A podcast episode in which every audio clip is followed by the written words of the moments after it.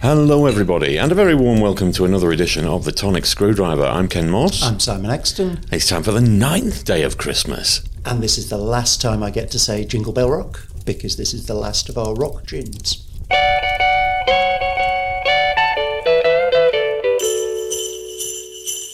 And today we're drinking Cornish Rock Gin Cherry Kiss. So now we're coming to This, which we're going into openly biased against, probably. because neither of us like cherry, and we've got the sampler of it, and so we're doing it for the sake of completion.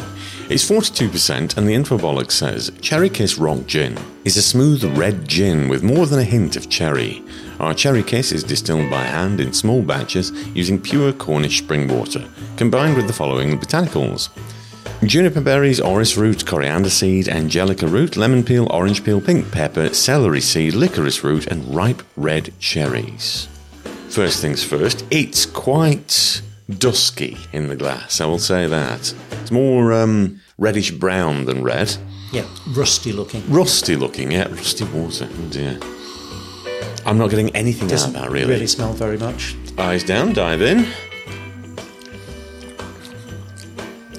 Doesn't really taste of cherry. No, it doesn't. I don't mind this.